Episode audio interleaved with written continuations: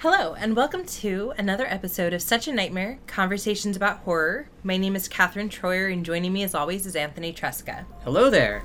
This is a podcast devoted to thoughtful discussions about that fine line between the horrific and the horrible. Each episode looks at a specific horror text that is, for better or worse, giving us nightmares.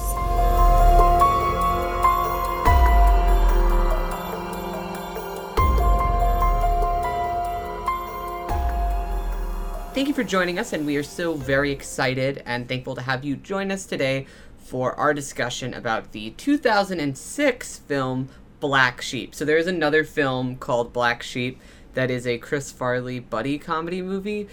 Uh, and while I'm sure we could have very, very thoughtful things Sure. to say about this film, uh, it is not a horror film. No, not not in the least. Whereas the 2006 New Zealand film Black Sheep is about were sheep. Indeed. So it couldn't be much more delightfully horror if it tried. Correct. Decidedly horrific. Yes. Excellent. yeah, we had.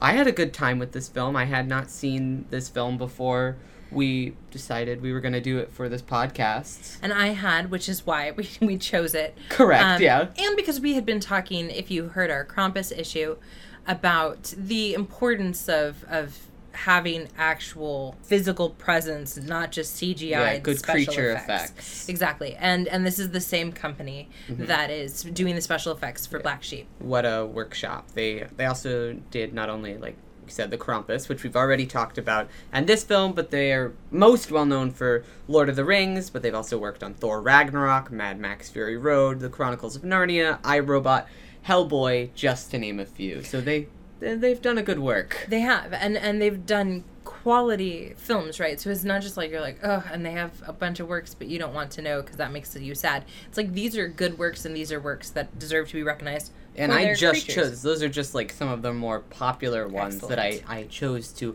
get some name recognition Yes. in here and get you invested in them. But they've also done a lot of other really quality smaller works as well. And while Black Sheep is beyond goofy and maybe not, as Anthony will argue, always successful, it is definitely, I think, successful in its creature effects. Indeed. So before we flock on over to Black Sheep and the discussion of the film proper and we graze in No. all that is the film's glory, let's get started with some framework, this time about ecology. Yes, and I have to say, Anthony told me he was gonna work in like a sheep pun. I didn't anticipate the like never-ending sentence of sheep. I'm puns. I'm, I'm sorry I said sheepishly. No, that's I'm so sorry. bad. I, I'm sorry. Uh, I can't help the horror that is my mind. yeah, you really can't. um, and that's okay. We will say that's one of the endearing things about you. We'll say We'll whether or not it is. Uh, you can decide, dear listeners. so, uh, ecology, right? And and specifically this this very important field of theory that's known as eco-criticism. So most people will agree that the modern environmentalist movement, as we sort of understand it, began with A Fable for Tomorrow, found in Rachel Carson's 1962 Silent Spring. And I'm gonna read you uh, this little like scene from from the story that really sort of sets things up nicely. It says. Then a strange blight crept over the area and everything began to change. Some evil spell had settled on the community. Mysterious maladies swept the flocks of chickens. The cattle and sheep sickened and died. Everywhere was a shadow of death. So, with this, we see actually several things. We have this sort of like the pastoral idea that America has clung to that you know the that which is in nature and that which is sort of this rural setting must be so ideal and lovely, but then we see this like apocalyptic intrusion, um, and, and and nothing is good anymore, and this really led to to to scholars saying, well, let's look at this a little bit more. Let's see how this how this works and how this works in literature and film and, and other cultural texts. and even more like uh, this is a little bit different than some of the framework that we've used for a lot of our other episodes because eco criticism is not exclusively applied to just media Correct. and uh, like text like films books and whatnot it's also applied to whole areas of studies like Yes. political science uses it quite extensively as one might imagine it's used throughout all disciplines so this one is not just helpful for when you want to flex on a horror film you can also use eco-criticism to flex in your real life Yeah, absolutely, you can because just like gender studies is about looking at how gender affects every aspect of the world around us, or post colonial studies looks at the relationship between different nations and the who has been colonized and who's been doing the colonizing. Eco criticism says place and more specifically the earth matters and it shapes every single aspect of who we are as humans. Mm-hmm. We know no other reality. So let's look at our lives be that political science or literature from this earth-centered or earth-centric approach. Yeah biocentric. Exactly. And and the result is i think you can see a lot of it in horror right? Because we just that description from silent spring it sounded like the beginning of a horror story. I mean it used the word death in there. Yeah. Cut right to the chase. It did, and and and I think the horror genre has been like, oh yes, this is a rich area and for I mean, exploration. as we've talked about on other episodes before, horror films and books are supposed to be tapping into the cultural zeitgeist and what makes us afraid. And I mean, currently, right now, with like all of these n- new damning UN reports that have kept com- been coming out over not just this year, but over past c- couple decades that have been coming out about it. I mean, it's pretty scary. It's we all live here on this earth. This is something that we can't avoid. It's going to affect us all. So horror films are like, yeah, might as well tap into this and get eco-critical. Exactly, and and so Black Sheep is of course 2006.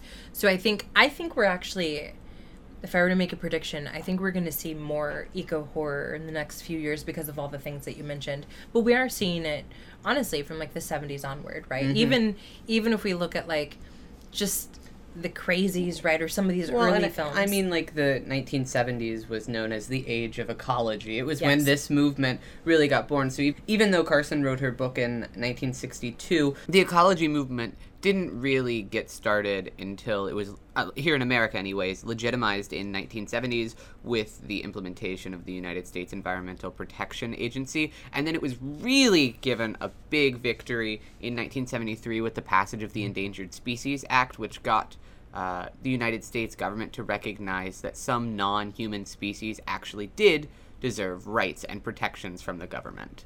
if you're listening and you've seen Black Sheep, you're like, okay, well, this I, I see exactly how you're getting here, right? Um, because everything that I think Black Sheep is about, both on the surface level and a couple layers down, really is about this concern of what are we doing, and are we, you know, do we really get to claim to be sort of top of the of this chain or not, right? Um, so I want to just read a brief passage from an article on material eco criticism in the postmodern horror film by Stephen A. Rust. And in it, he says, and this is a quote Whereas the revenge of nature films feature monstrous animals attacking humans, postmodern horror films place the locus of horror squarely on humanity, particularly the family, marking the genre as an important signifier of the looming presence of humanity as an agent of global ecological change during the rise of neoliberal capitalism. That would be the worst tagline to Black Sheep ever. Yeah, I don't But think it, it- more or less could be the tagline. It wouldn't exactly drive home the horror comedy premise. No, it's not as clever as the like "get the flock out of here," which was one of their taglines. Right? This would definitely, be a bit more of a bummer. yeah. But it is more or less a description of what's happening within uh, this film, and it's one of the reasons why I'm a big sucker for creature features. Anyway, I will watch them happily any day of the year, and I have seen some. I mean, I've seen Zoombies where a zoo gets taken over by a zombie virus. I've seen Zombeavers.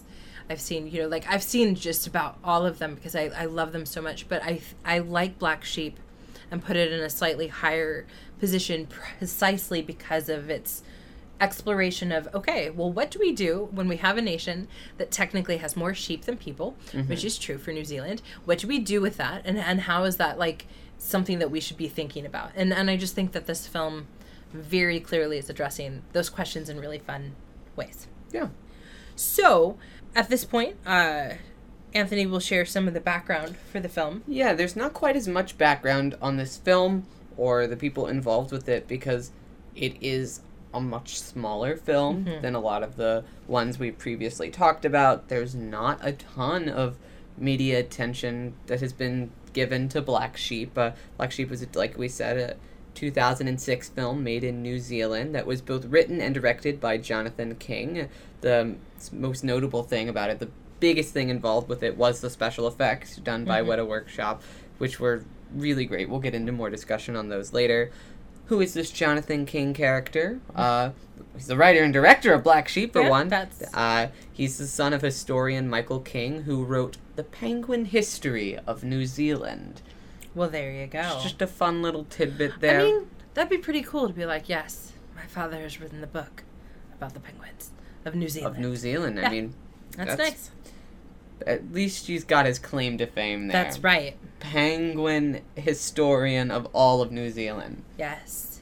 And his son becomes the were sheep Yeah. expert of New Zealand. This is uh this King used his were sheep expertise to write and direct this, which was his first film. Uh, uh, the Black Sheep was in. Then he wrote, went on to co-write the screenplay for The Tattooist, and then he made a remake of a New Zealand television series, Under the Mountain. Uh, he was a writer, director, and producer on that, and that's all he's done. He's done three things. Uh, hasn't done any more since then, and that's it. Uh, And if I if I'm talking about things that make me happy about this film, um, one of them is is that although this film is not very well known, in part because King hasn't done very much. This King, right? The other King, of course, has. Um, The other king being Stephen. Stephen. Yes. yes. If I can call him Stephen. Um, Can we call him Stephen? I Are we know. on that level? I mean, we've we've we talk about him enough. we sure talk about him an awful lot. So yeah, let's say that for just today, he We're can be a- Stephen. Stephen. Um, Stephen, so Stephen. other other king, um, you know, he hasn't done very much, but this is a prime example of what is oftentimes sort of belovedly referred to as Kiwi splatter. Yes. And if you Google the phrase Kiwi splatter, It like does nothing not come comes up. up. There's nothing. And so it's not I so I don't honestly off the top of my head really know like who gets to have the official credit of coming up with that phrase, but it refers to films as early as Peter Jackson's Bad Taste and Dead Alive. And and if you watch Bad Taste, you can see like the start of something beautiful that will be Peter Jackson's career, but it is a it is a really rough film because they filmed it over like a couple years and the and it was his friends, so sometimes they had beards, sometimes they didn't. But, you know, we have those films, we have films like Housebound, which is fantastic. So this Kiwi splatter is a genre that's sort of dear to my heart. Um, and it, it is a unique aesthetic. It's something that's just kind of it's quirky and it's weird and it's a place where people can say, you know what would be interesting And um, weird. and weird a film about were sheep or in the case of bad taste a film about aliens that come to earth wanting to make humans into food i mean this is just like the sky's the limit Mm-hmm. um, as long as there's plenty of blood and splatter Flattering. Yeah. So Black Sheep premiered at the 31st Toronto Film Festival on uh, September 10th, 2006, as part of their Midnight Madness series, and then got released in New Zealand proper on March 29th, 2007. Black Sheep, uh, it's got some interesting reactions from people. It's kind of all over the board. The Rotten Tomato score from critics is a 71, That's which is good. Audiences, it's a 53, which is, is a little less good. Uh, the IMDb score is a 5.8. The Metacritic score, critics gave it a 62, and audiences gave it a 5.7. So it's like, eh, to eh, pretty good. yeah. Yeah it's it, that's kind of that's a really actually kind of shocking range because it's usually not that that diverse um not for a film like this but but i think it reflects the fact that as anthony and i were talking about there's a lot of things that work well with this film there's some things that don't and you have to decide are you willing to throw the baby out with the bathwater or or not right? And i think that that determines a lot of people's responses to the film. And uh, I'm mostly able to acknowledge a lot of the good things, but I, I just there's just a lot of problems with it that I I can't get over, and so I ultimately don't love it as much as you do. Spoiler alert for the rest of the podcast. Yeah, and and it's an important spoiler alert because I think that everyone should love the movie as much as I do. It just makes me so happy. I mean, not every joke lands. It's That, certainly that's certainly true. you know, and it's certainly not to the caliber of say Shaun of the Dead, right? Like I'm not trying to say that it's the same, but there's just something so fantastic about and really a lot of it goes back to the creature feature um, you know and, and the work that they've done but there's just something delightful about this idea of, of evil sheep that just like it It's tr- satisfies me in my soul it's true, and that's like the best part of the the movie. yeah so this is this is a, an, a case of a movie that has a great premise The concept, incredible. It's so so ridiculous and dumb that it works. Yes. it works so well. And it works, I think, from the beginning of the idea of having a character who grew up on a farm but now has sheepophobia, She- or, yeah, or what- whatever whatever that, that was. phrase is. and and like because the, the you know farm animals are very polarizing right you're either like oh that's adorable or you're like that's a very large animal and so just kind of that idea of like having somebody that's terrified of sheep when the rest of us are like really but they're so fluffy and mary had one and why wouldn't you want one um and then to just like see you know them go evil but also you know again people turning into sheeps i mean there's just so very much that's It, ju- working it really just takes the concept and then it it like turns it up a, a notch, turns it up a notch a little more, and then just goes all out ridiculous. And it's just like, yeah, we're just we're really gonna lean into this whole thing. Yes. And we know it's silly. We know this is ridiculous, but you know what? We don't really care. We're just gonna do it.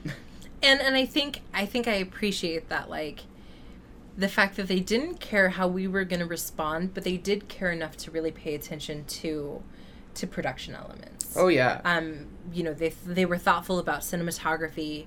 They were thoughtful about um, certain, you know, special effects, but also just like the landscape, um, their decisions about setting. Like they were thoughtful about so very many things, and I and I appreciate that like YOLO slash but we care a lot effect. Yeah, there's some j- just fun little facts about like the some of the creature things. It's like it took four people to operate that giant Grant monster sheep Yeah. suit, which is just very intricate and j- just shows how much work it, and it took to do that one creature. Uh, this one is just funny to me. Uh, Jonathan King, who is the writer director, did the noises for that sheep monster. Oh, that makes me so happy. It- that was him. He he was just doing all the weird sheep noises. I feel like I would want to do that. You know, like what a great like. Who cares that I directed and wrote it? I got to be the voice of the were sheep. That just seems. It's me, forever right. immortalized as Yes. voice of sheep monster. Ah, see that just like you can really maybe that's why he hasn't done too much else because he already like he peaked. he peaked he peaked too soon. He peaked with his first film, Yeah. and then went on for two more and was like, "Wait, wait, wait, wait! I don't need to do anything no, else. I've been a sheep monster. I am forever associated as Grant Sheep Monster Noisemaker. I'm Yes. done. Uh huh. And who can blame him? Not me. If I, Not me. I hope to one day be associated Ugh. with something as good as Yes. noises that come uh, are emitted from a giant sheep monster. Yeah, I fully approve of this plan. Um, so this is this is why the podcast will have to end because Anthony and I are going on the road to try to Mm-hmm. To become beg anyone to let us voices. Mm-hmm. become the voices of sheep monsters. Yeah. And I think like so, moving beyond that that gag. Um, That's to- not a gag. That's my truth. That's so sad. Um, I have a feeling that like your family is going to be really sad um, by the lost potential or the gained potential. Or the gained- I don't know. It's It depends. It depends on whether or not you make it big in that world. yeah. If I I guess it just depends on how successful I am. I'm gonna advocate for an animated TV show where I can be the voice of a giant I was gonna say, I think I'm gonna make a, a documentary Oh, okay. about, and, and I'll need to come up with something clever, but it'll basically be about your journey to become the voice of a sheep monster. I'll I can just see that's gonna be such a good documentary. It's, Yeah, I, I just I need a clever title. So so give me a couple minutes to come up with a pun, because of course by clever I mean Yeah, pun. Of course. Um, and then and then I'll share it towards the no, end.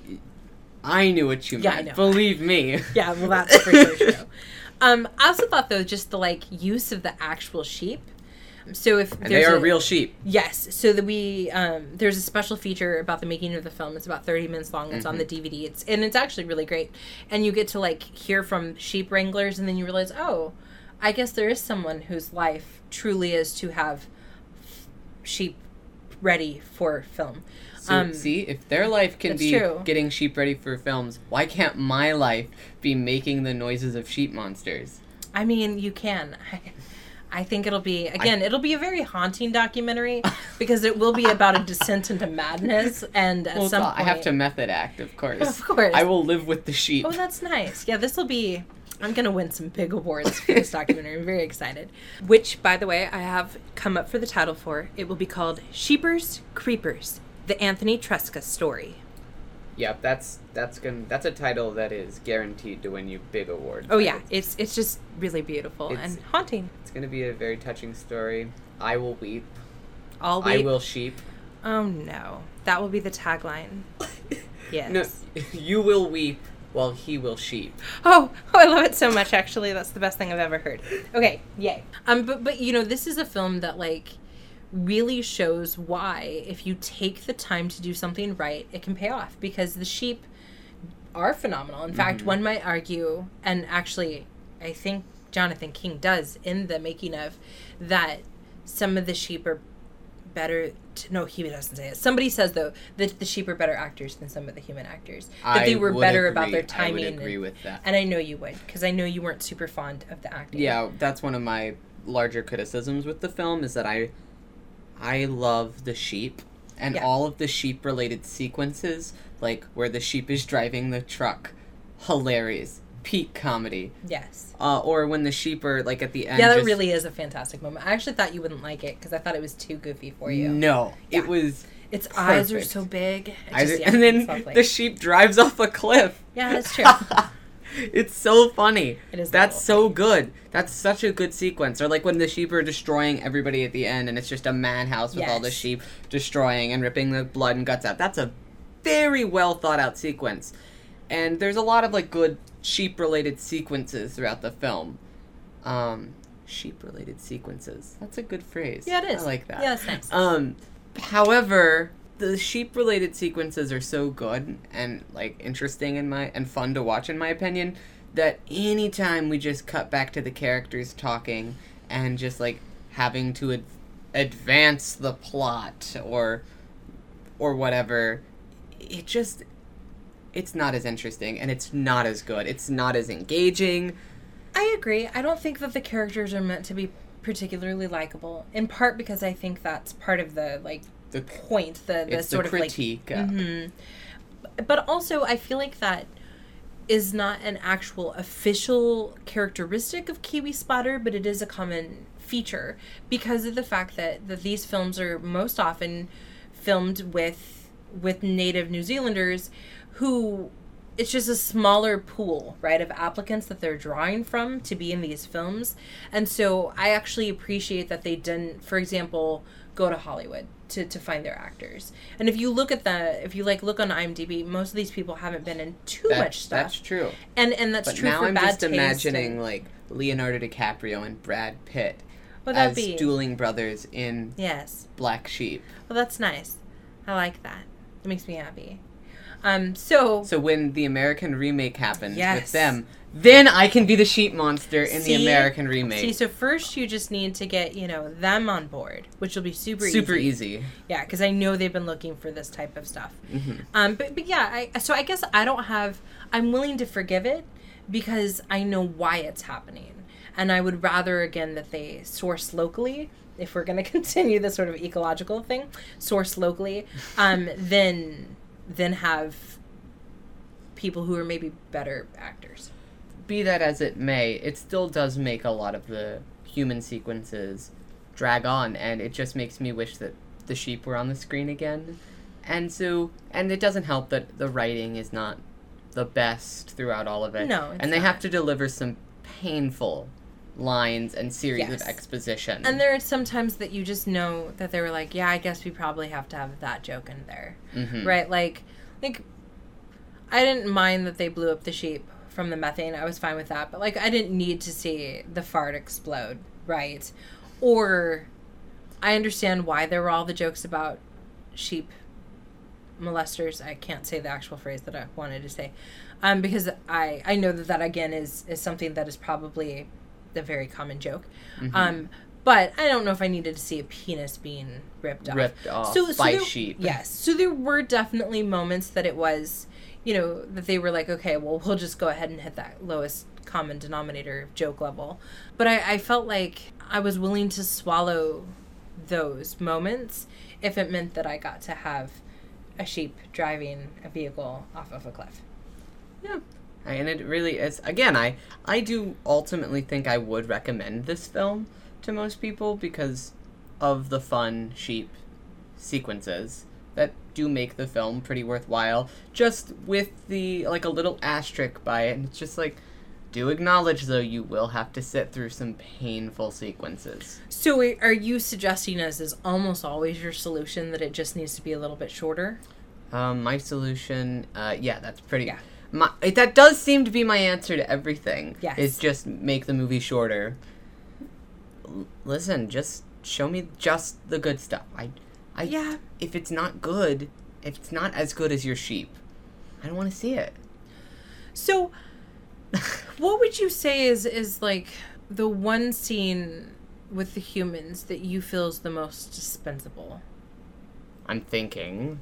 Um, so for my, I think my answer would probably be, I think the end gets rather long and just drags on with the human related aspect while the sheep are surrounding the house and they're trying to escape and they're getting gone or whatever. And there's the brother versus brother conflict that is just, it's a, a very long time without any sheep on the screen. Mhm. And it's just, Except for that one beautiful sheep.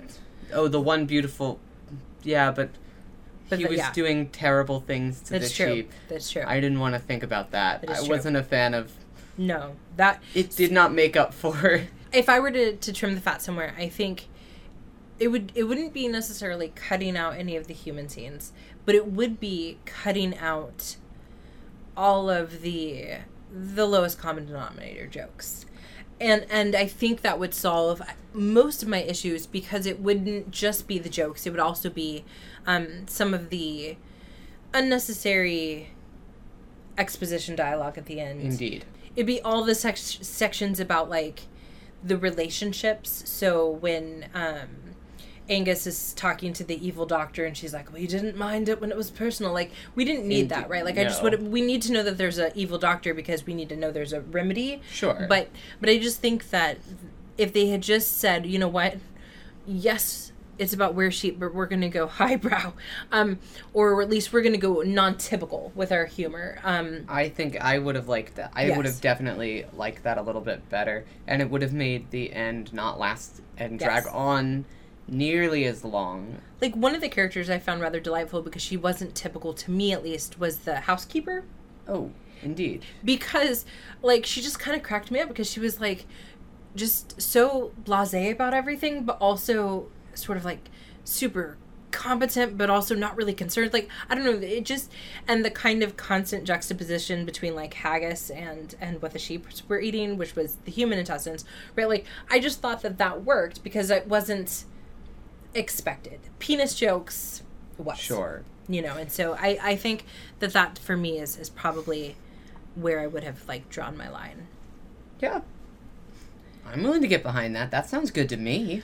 And also i know you had a problem with the acting I, I did have a, a problem with a lot of the acting. i thought henry was fine the main The main guy. yeah i mean he was over the top he wasn't like you're not gonna be like mm, where was his oscar um or the equivalent thereof i, just thought he, I thought, he was, fine. serviceable. I, I but I didn't think he was anything special. No i don't think any of them were anything special and part of it's because the characters are Are so like one dimensional and very flat. Which this is the the risk you run when you are doing comedy, period, but specifically comedy horror. And we've talked about this before Mhm. that it is really hard to do comedy horror correctly because it's hard to do comedy and it's hard to do horror. so it's hard to do both so it's going to together. be almost impossible to do both and together. the common criticism of both of the genres is that you in order to achieve like a lot of the genre elements of comedy or horror, you sacrifice the characters Yes. and like having fully realized characters, you rather just have human props that walk Yes. into situations and Yes. either do jokes and bits or get murdered. Yes. And I think this is why it's both really important to think about this from from an eco-critical standpoint and also why it was so important that they that they went ahead and involved Weta and that is because the real characters, the interesting characters are the Are, sheep are the sheep and the New Zealand landscape. indeed? Because there's all those lines where we realize that, you know, this is a beautiful land, but it's also not a very safe land, right? Be- not because of like sheep, but because it's just it's so big, right? So much of New Zealand is is not been domesticated, if you will, In ter- Destroyed. destroyed, um, and so it's it's still if we're continuing with this eco-critical. so it's still got that sort of wildness to it that means that humans are not necessarily going to triumph, right? Mhm. Um, and I think if we remember that those are the main characters, then it's okay that everyone else is just okay. And I just wish that the film had remembered Yes. that in a little and shaved off some of the The human the moments. human moments, shaved off the wool that is the human moments Stop. in this film. Yes, excellent. And then used that. Is human- it shaving? It, oh, it's she- is it shearing? Shearing. It's shearing the I sheep. knew- There we it. It's Apparently, neither of us are sheep farmers. no. Um, as we couldn't remember that word for a really long time. But yes, shear. So now, now make your joke as though it is the first time, and we'll all laugh as though it is. So make your joke about the shearing. okay. Um, prepare yourselves. Yes. I'm about to Oh, indulge in a bit. Um, yes, if only the filmmakers had remembered that who their main characters were, and sheared the humans off of it, like the wool that is on sheep. Get it? Excellent. You get it now? yes. Now it's so funny. Now it's so Before, clear. It was only It was only funny. so, so funny. But now it's just the funniest thing I've ever heard. Incredible. Um, yes. So, uh, I do want to talk about, and I don't know why I should love it so much, but the little like fetus sheep. mm-hmm. It was so adorable. Good creature design. If I could have it in my house as like a prop, I would because it just. And I think it's at that moment that I realized that like I was just gonna like everything about the film Mhm. because it, it's so goobery looking, um, It is very goobery. and its little like teeth like there's just just so much about it that's just so right, uh, and so I just have to say like for me, all I need is a slightly cute, kind of hideous thing, and I will I will be sold. So, well, you have so Weta just to know. thank for that. Yeah, and I I just feel like I really must thank them because they they made that. Send them a postcard. I a little letter. Yeah, I could hand draw um, my version of it, and then we can make it a card that when it opens, it, it bleats out your sheep My sheep, monster and so then that serves as my audition. Yes, yes. this this is the plan. One of the things that I think is really neat about watching films that are not not only not Hollywood but also just not American is being reminded of just where sources of horror are for different different groups of people. And remember and, and i don't think that the average new zealander is afraid of sh- either sheep or were sheep right? I'm not saying that. But just just this idea that like we've talked about with some of our other episodes how very fixed it was on on american concerns and american tensions. And it's just nice to see that there are some things that are universal. Um fear, Fear of, of sheep, yes. Fear of sheep. Um fear of were sheep. Of course. The two number one fears in the entire world. Uh huh. Yeah, clowns has been surpassed. Sheep. hmm But but also like, just the whole. now on to the real Yeah. answers. yes. Just, yeah. See how I just was like, okay, but onward, Anthony. Um, but like family tensions, right? Or like letting go of the past to advance for the future, genetic engineering, um, all things that again we're still very concerned about. I think no matter where we are, but there's just a certain flavor to it that's that's unique to the culture that's producing it. And Black Sheep becomes, I think, a great example of that. Um, and then, of course, the source of horror that is more universal and apply uh, can be applied less to specific cultures or regions of the world, but more of just the entire biosphere is just like this ecological criticism of humans' manipulation in other organisms within the natural environment. Yes, because we can't ignore the fact that it's not really the sheep themselves that are evil. It's the sheep have been manipulated by the humans who wanted to jump over centuries of proper husbandry To profit. to, to make a, a better profit. Yeah, and and I think that that is that theme is one that deserves to be explored again and again in in horror, and th- there's just no better way to do it in a comedy, especially for Anthony and me, because horror comedies are our jam, which is such a nerdy phrase. Mm-hmm. Um, speaking of that, we're actually going to continue on our kick of comedy horror for our next episode. Continue jamming. Yes. Ooh. I don't like the word jam, period. But I really don't like jamming. I don't like it when you put the ing. It just it becomes gross well, at that moment. So anyway, continuing on with our swinging jamming on this. of comedy horror, we're going to go to the uh, the 2019 film The Dead Don't Die. and uh, this time we're gonna flip. So whereas I was a little bit stronger of a supporter for Black Sheep, um, Anthony is going to be the stronger supporter for The Dead Don't Die. Indeed. So, in the meantime, uh, between uh, now and when that episode comes out, be sure to like this episode, share it with your friends, just get the word out, keep it keep it going, and And as always, if there's anything that you would like to share with us, uh, please do so on our social media. indeed, and we will see you next time. Bye. Will we see them though? Uh, you know what I mean. They know what I mean.